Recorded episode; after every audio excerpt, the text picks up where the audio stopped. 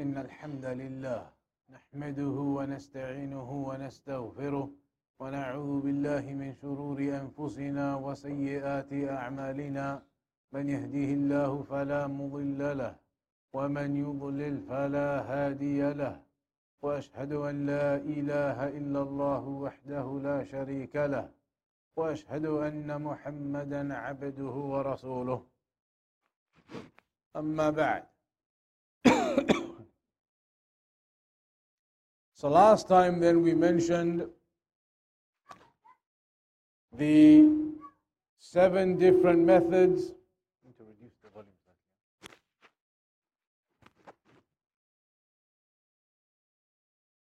the seven different methods that the Prophet wasallam used in warning against shirk. Moving on from that now, we also mentioned the statement of Al Imam Ibn Al Qayyim,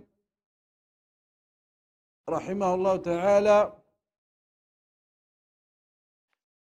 uh, where he spoke about the graves and how the people they build on top of the graves and they build the tombs and they build the shrines and all of that type of thing is impermissible in Islam. Ibn al-Qayyim said, وَمَنْ جَمَعَ بَيْنَ سُنَّةِ الرَّسُولِ صلى الله عليه وسلم في القبور وما أمر به ونهى عنه وما كان عليه أصحابه وبين ما عليه أكثر الناس اليوم رأى أحدهما مضادا للآخر مناقضا له Ibn al-Qayyim said if you were to compare between the sunnah of the messenger sallallahu alaihi wasallam regarding the graves and that sunnah is as we just mentioned the impermissibility of placing headstones and tombs and shrines and making all these beautifications people do on top of graves, and you were to compare that sunnah of not doing those things and the practice of the companions in not doing those things,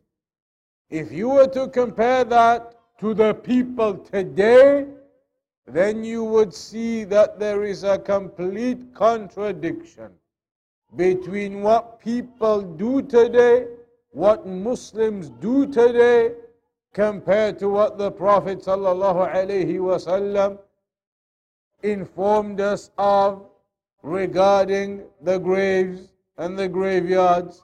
There is a complete contradiction from the Muslims to what is found in the Sunnah of the Prophet sallallahu alaihi wasallam بحيث لا يجتمعان أبدا the practice of the Muslims today compared to what the Prophet sallallahu alaihi wasallam taught us it cannot come together and be united because the two are completely opposite فنهى رسول الله صلى الله عليه وسلم عن الصلاة إلى القبور وهؤلاء يصلون عندها وإليها For example, the Prophet sallallahu alaihi wasallam forbade us from praying to the graves. Salah, praying to the graves. Yet nowadays, you see these people praying in the graveyards and praying to the graves. And that is not janazah. Janazah can be an exception in the graveyard. But other prayers, you see them doing it. وَنَهَى عَنِ اتِّخَاذِهَا مَسَاجِدِ وَهَؤُلَاءِ يَبْنُونَ عَلَيْهَا الْمَسَاجِدِ وَيُسَمُّونَهَا مَشَاهِدِ And the Prophet ﷺ, as another example, forbade us, forbade us from taking the graves as places of worship, as masajid. Yet the people nowadays, they do exactly that. They bury their so called awliya in the mosques. And so they make that place of burial a masjid, completely opposite to what the Prophet ﷺ prohibited us from. مضاهاة لبيوت الله ونهى عن إيقاد السرج عليها وهؤلاء يوقفون الوقوف على إيقاد القناديل عليها The Prophet ﷺ also forbade us from putting lights and lanterns on top of graves. But now they do exactly that. They put the lights and the, the lanterns and other glowing things on top of the graves. And imagine Ibn al-Qayyim is saying this seven, eight hundred years ago. This is Ibn al-Qayyim saying people were doing those things seven, eight hundred years ago. And even now, to this day, exactly the same thing is happening.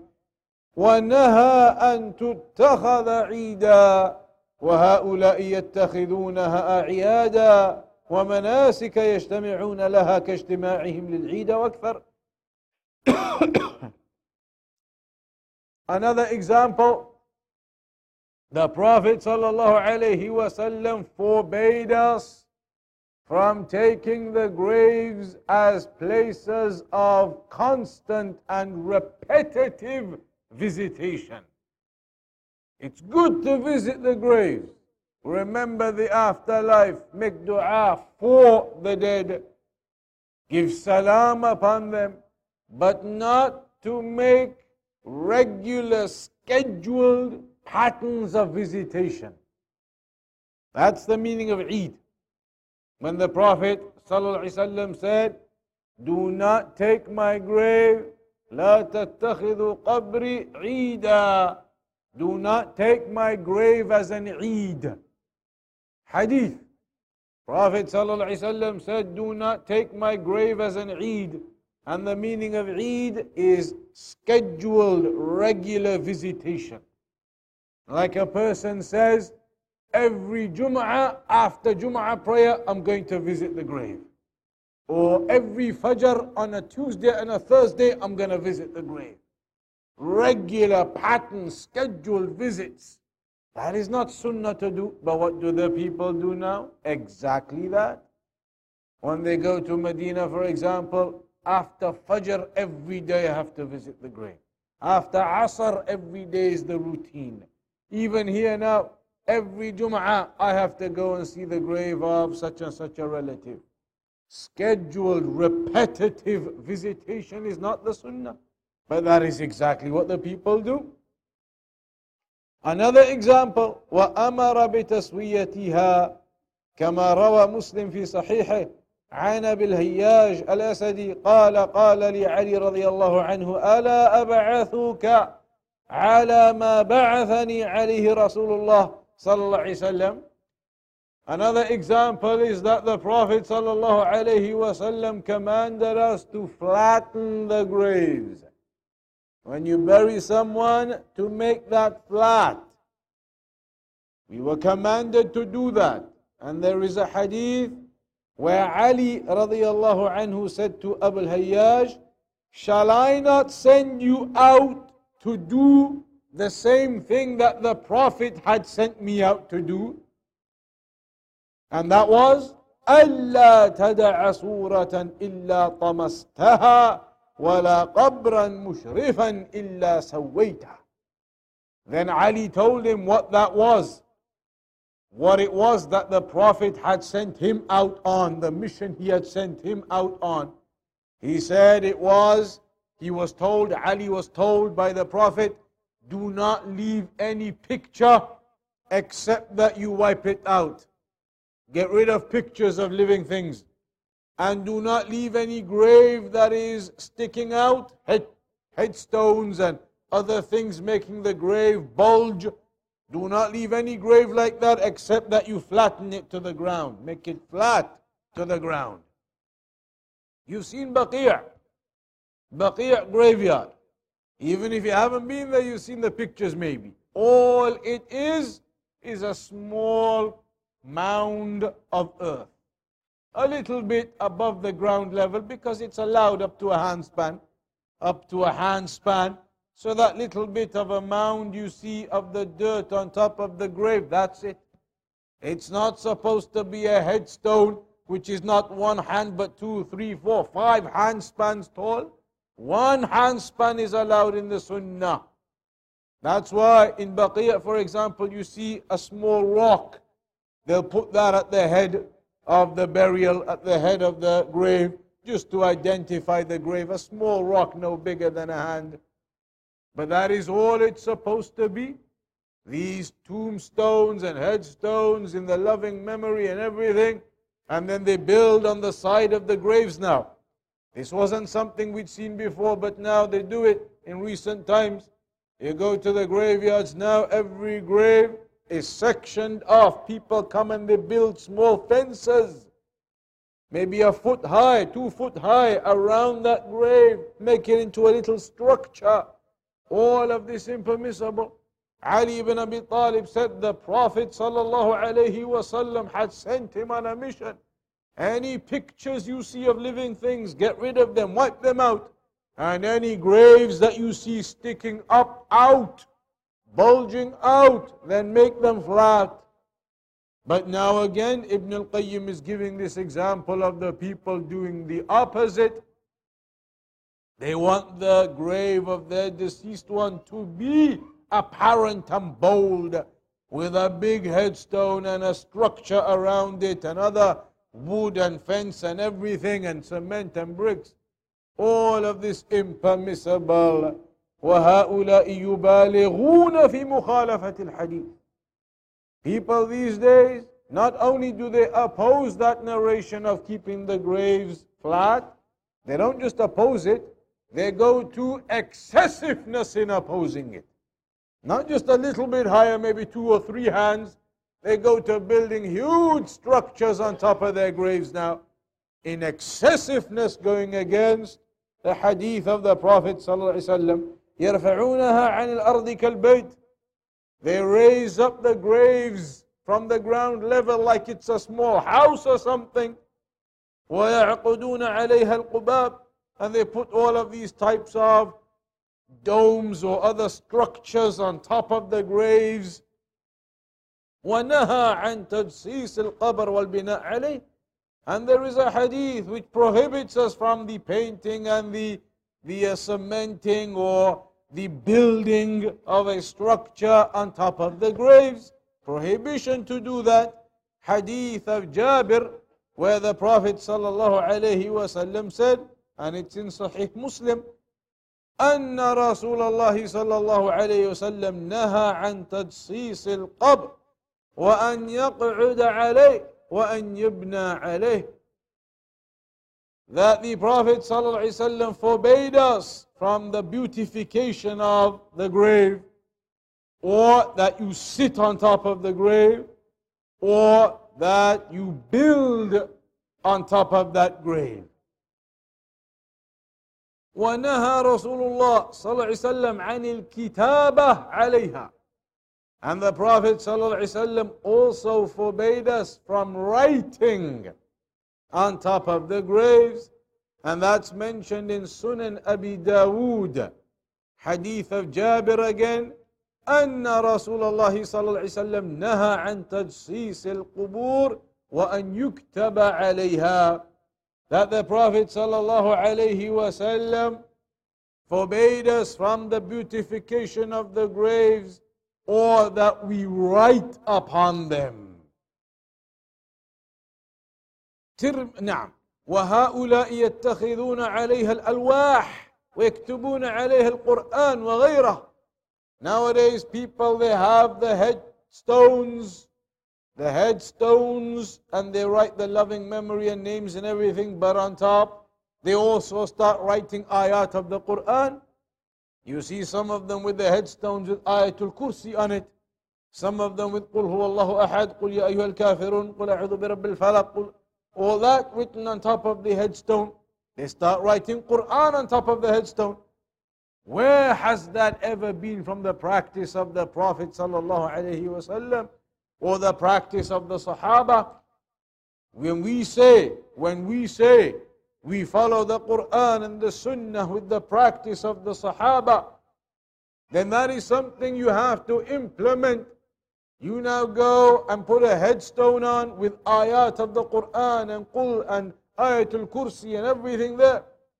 Who did that before you? Did the Prophet ever do that to any of the companions who died? Did the companions ever used to do that for other companions who died? Did any of the Imams of the past ever do that? You have made that up yourself. Imitating the people and the cultures and what you see. من تشبه بقوم فهو منهم. Whomsoever imitates a people, then he's from them.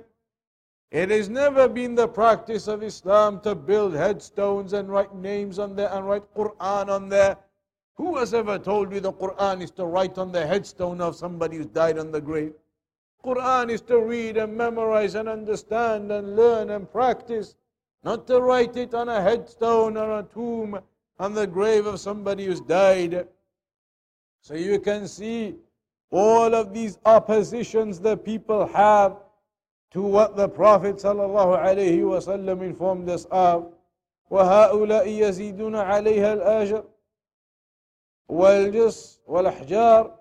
قال إبراهيم النخائي كانوا يكرهون الآجر على قبورهم والمقصود أن هؤلاء المعظمين للقبور والمتخذين لها أعيادا الموقدين عليها السرج الذين يبنون عليها المساجد والقباب مناقضون لما أمر به رسول الله صلى الله عليه وسلم محادون لما جاء به وأعظم ذلك اتخاذها مساجد وإيقاد السرج عليها وهو من الكبائر So these people now they are going against the narrations of the Prophet sallallahu alaihi wasallam by beautifying the graves, painting them, writing upon them, building upon them, taking them as scheduled regular places of visitation, placing lights and lanterns upon them, domes and other types of structures on them.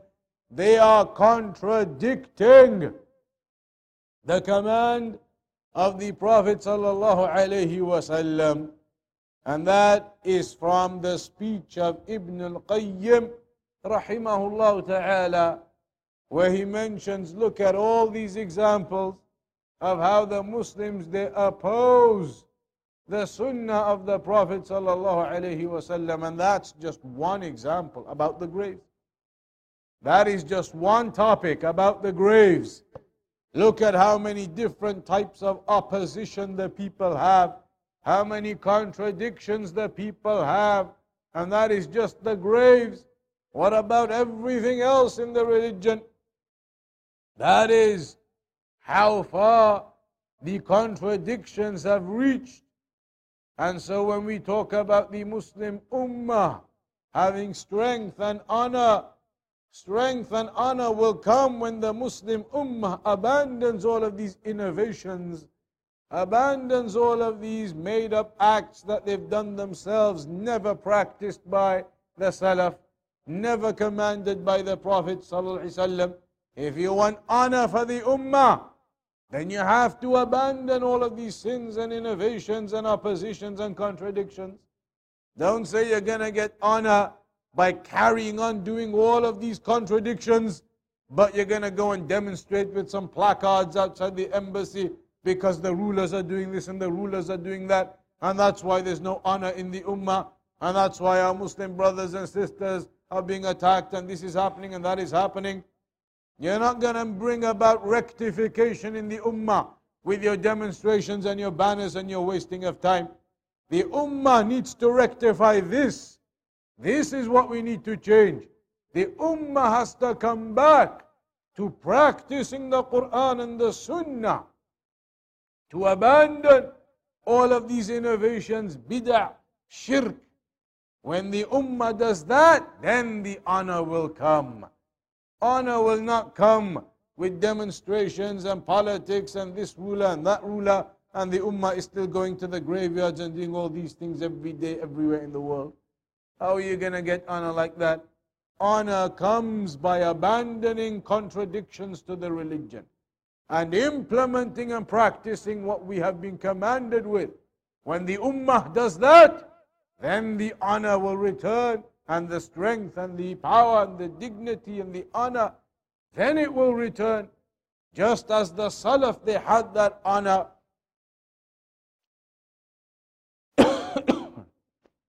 انتهى كلام ابن القيم رحمه الله في وصف ما احدثه عباد القبور في زمانه وقد زاد الامر بعده وتطور إلى اشد واشنع those oppositions and contradictions were mentioned by Ibn al-Qayyim happening at his time. That was several hundred years ago. Now, as Shaykh al-Fawzan says, it's got even worse. In the last few centuries, even more and even worse. It has become even more distant from the Sunnah what they do, even more disgusting some of the actions they do. واعتبر واعتبر من ينكر ذلك شاذا متشددا متنقصا لحق الأولياء to the extent that anybody who goes and tells them you can't do this type of things on the graves, it's in opposition to the Quran and the Sunnah. They say you, you are somebody who is not mainstream. You're an extremist when it comes to these things. What's wrong with this grave? What's wrong with a little bit of light and flowers and a few stones and uh, uh, some wood and fence? And what's wrong with these small things? You don't know what you're talking about. You're a minority. All the Muslims do this. They'll refute you saying you're a minority. Go away. Everybody does this. And they'll begin to say that you do not have respect for the deceased. You don't respect them. You want just a flat grave no tombstone, no nothing, no lights, no nothing. You have no respect for the deceased, they'll tell you. And they'll say, You are too harsh. They'll say, You're too harsh. What's the big deal? This is what the people will say. This is how the shaitan has come and whispered to them that the things which are haram and bad, for them it is beautified. And the actual what is allowed, for them, they say, no, that's just minority. You don't know what you're talking about. The actual sunnah, when you tell them, they say, no, that's nothing. Nobody does that. So this is the state the people are in. ومن العجب أنهم يغارون لتنقص حق الأولياء حيث اعتبروا ترك عبادتهم تنقصا لهم ولا يغارون لتنقص حق الله بالشرك الأكبر ولا يغارون لتنقص رسول الله صلى الله عليه وسلم بمخالفة سنة سنته فلا حول ولا قوة إلا بالله العلي العظيم These types of people, they get very worked up and agitated. If you tell them you can't do these types of things at the graves, you can't build these types of uh, beautification and buildings and tombs and shrines on top of the graves, they become very worked up at that.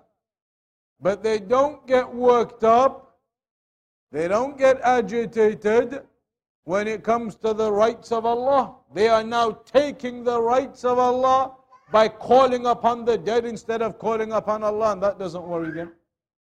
They are now going against the command of the Prophet ﷺ in all of these things you just mentioned, and that doesn't agitate them doesn't cause them any problem that they are contradicting the Sunnah in so many ways?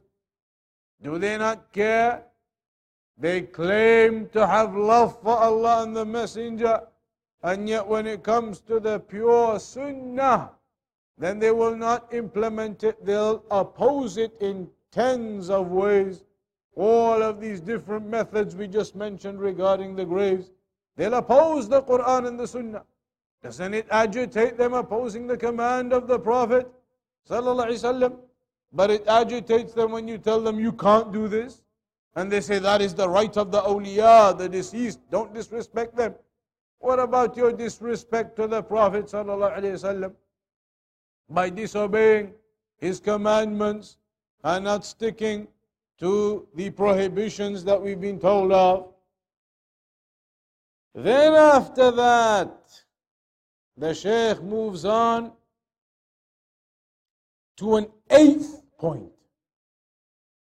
You remember from last week we, be, we began the points. We began the points الوسائل القولية والفعلية التي نهى عنها رسول الله صلى الله عليه وسلم لأنها تفضي إلى الشرك the different means that lead on to shirk. What we've just been discussing now, it comes in within those first seven that we had mentioned last lesson. Recap from the last lesson for the original seven. Now we move on to number eight in that list, which is continuing from the last lesson. And number eight another means or a method that leads to shirk is al-ghulu fi haqqihi sallallahu alayhi wasallam exaggerating in the right of the prophet sallallahu alayhi wasallam exaggerating. Going to extremes. Excessiveness. In terms of the rights of the Prophet sallallahu alaihi wasallam. The Prophet sallallahu alaihi wasallam, of course, the best of mankind, has elevated rights. But we do not go above those legislated rights. But some people, they do. They go above the actual rights of the Prophet ﷺ that are upon us. There are rights of the messenger upon us, no doubt. But there are people who go beyond, over and above them. And that can lead to shirk. لقد نهى النبي صلى الله عليه وسلم عن الغلو في تعظيمه ومدحه. The Prophet صلى الله عليه وسلم himself forbade us from excessively praising him. He forbade us from excessively praising Him. لأن ذلك يؤدي إلى إشراك المخلوقين في حق الخالق because when you begin to exaggerate in the rights of the people, you begin to go into excessiveness in raising the rank of the people, then it may lead to shirk in the end. And where did that happen in history? As an example,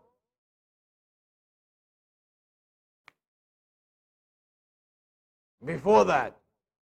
That's a good example. But before that, before that, Nuh alayhi salam. You remember Nuh alayhi salam, his people at the time?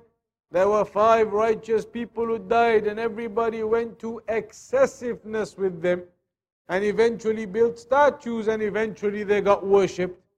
It was excessiveness, going overboard. And that's why the Prophet ﷺ told us in a hadith لا تطروني كما أطرت النصارى عيسى بن مريم Do not raise me do not go into excessiveness just as the Christians did with Isa alayhi salam. إنما أنا عبد Rather, I am only a servant. فقولوا عبد الله ورسوله So say that I am the servant of Allah and His Messenger. Say that I am the servant of Allah and His Messenger. and that is in Al Bukhari and Muslim. That the Prophet ﷺ said, Do not exaggerate in your praise of me. Do not go into excessiveness in your praise of me. Some people they do that to the extent some of them begin to say that the Prophet wasn't even human. They say he wasn't human, he was made out of light. And when he used to walk, he didn't have a shadow because he's made out of light. Excessiveness, ghulu, going into exaggeration. Others they say Allah created the light of Muhammad. And then he created all of the creation from the light of Muhammad. Sallallahu All of these exaggerations that they make, ghulu has been forbidden. Ahlul Sunnah do not exaggerate, do not go to excessiveness. Neither do they fall short and into negligence.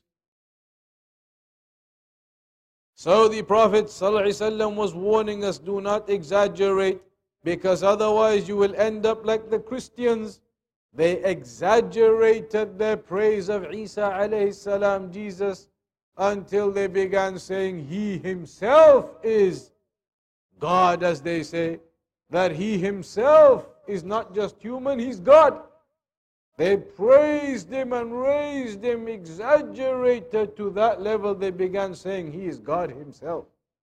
And so the Prophet ﷺ warned us from that and said, No, I am just a servant of Allah.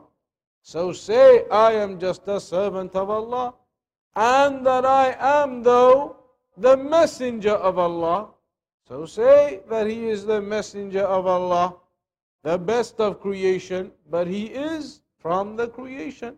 And he is a servant of Allah. That's why you say, Ashhadu anna Muhammadan abduhu wa rasuluh. That I bear testimony Muhammad is his servant and messenger. In the Quran, Allah subhanahu wa ta'ala referred to the Prophet sallallahu alayhi wasallam as a servant.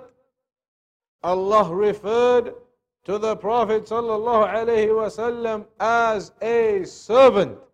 So for example in Surah Al-Kahf, right at the beginning, الحمد لله الذي أنزل على عبده الكتاب that all praise is due to Allah who revealed upon His servant the book.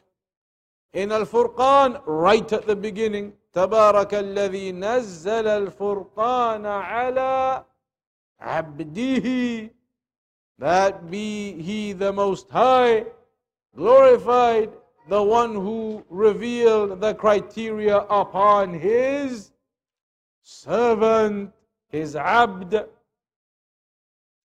Also in Al-Jinn, number 19, وَأَنَّهُ لَمَّا قَامَ عَبْدُ اللَّهِ يَدْعُوهُ And when his servant, the servant of Allah, arose calling upon him. And then there are other ayat which highlight the other thing, which is that even though he's a servant of Allah, he is the chosen messenger of Allah too. So balance it, do not fall short and into negligence regarding his rights. He is the messenger, the final messenger. For example, Ya ayyuha rasul Quran, Ya ayyuha nabi in the Quran. فأبى المشركون إلا مخالفة أمره But the mushrikun, they refused anything other than to oppose the command of Allah. وارتكاب نهي and to go and do exactly that which they had been prohibited from. They went and did exactly what they'd been prohibited from. فعظموه بما نهاهم عنه وحذرهم منه وناقضوه أعظم مناقضة وشابه النصارى في غلوهم وشركهم وجرى منهم من الغلو في حقه صلى الله عليه وسلم بما هو صريح الشرك في نثرهم وشعرهم Some of them they exaggerated, went to excessiveness to the level that they were comparable to the Christians and their excessiveness. So you have the famous Qasida. Burda, everybody knows it. Full of absolute shirk. Absolute shirk in there. Complete deviance and misguidance in there.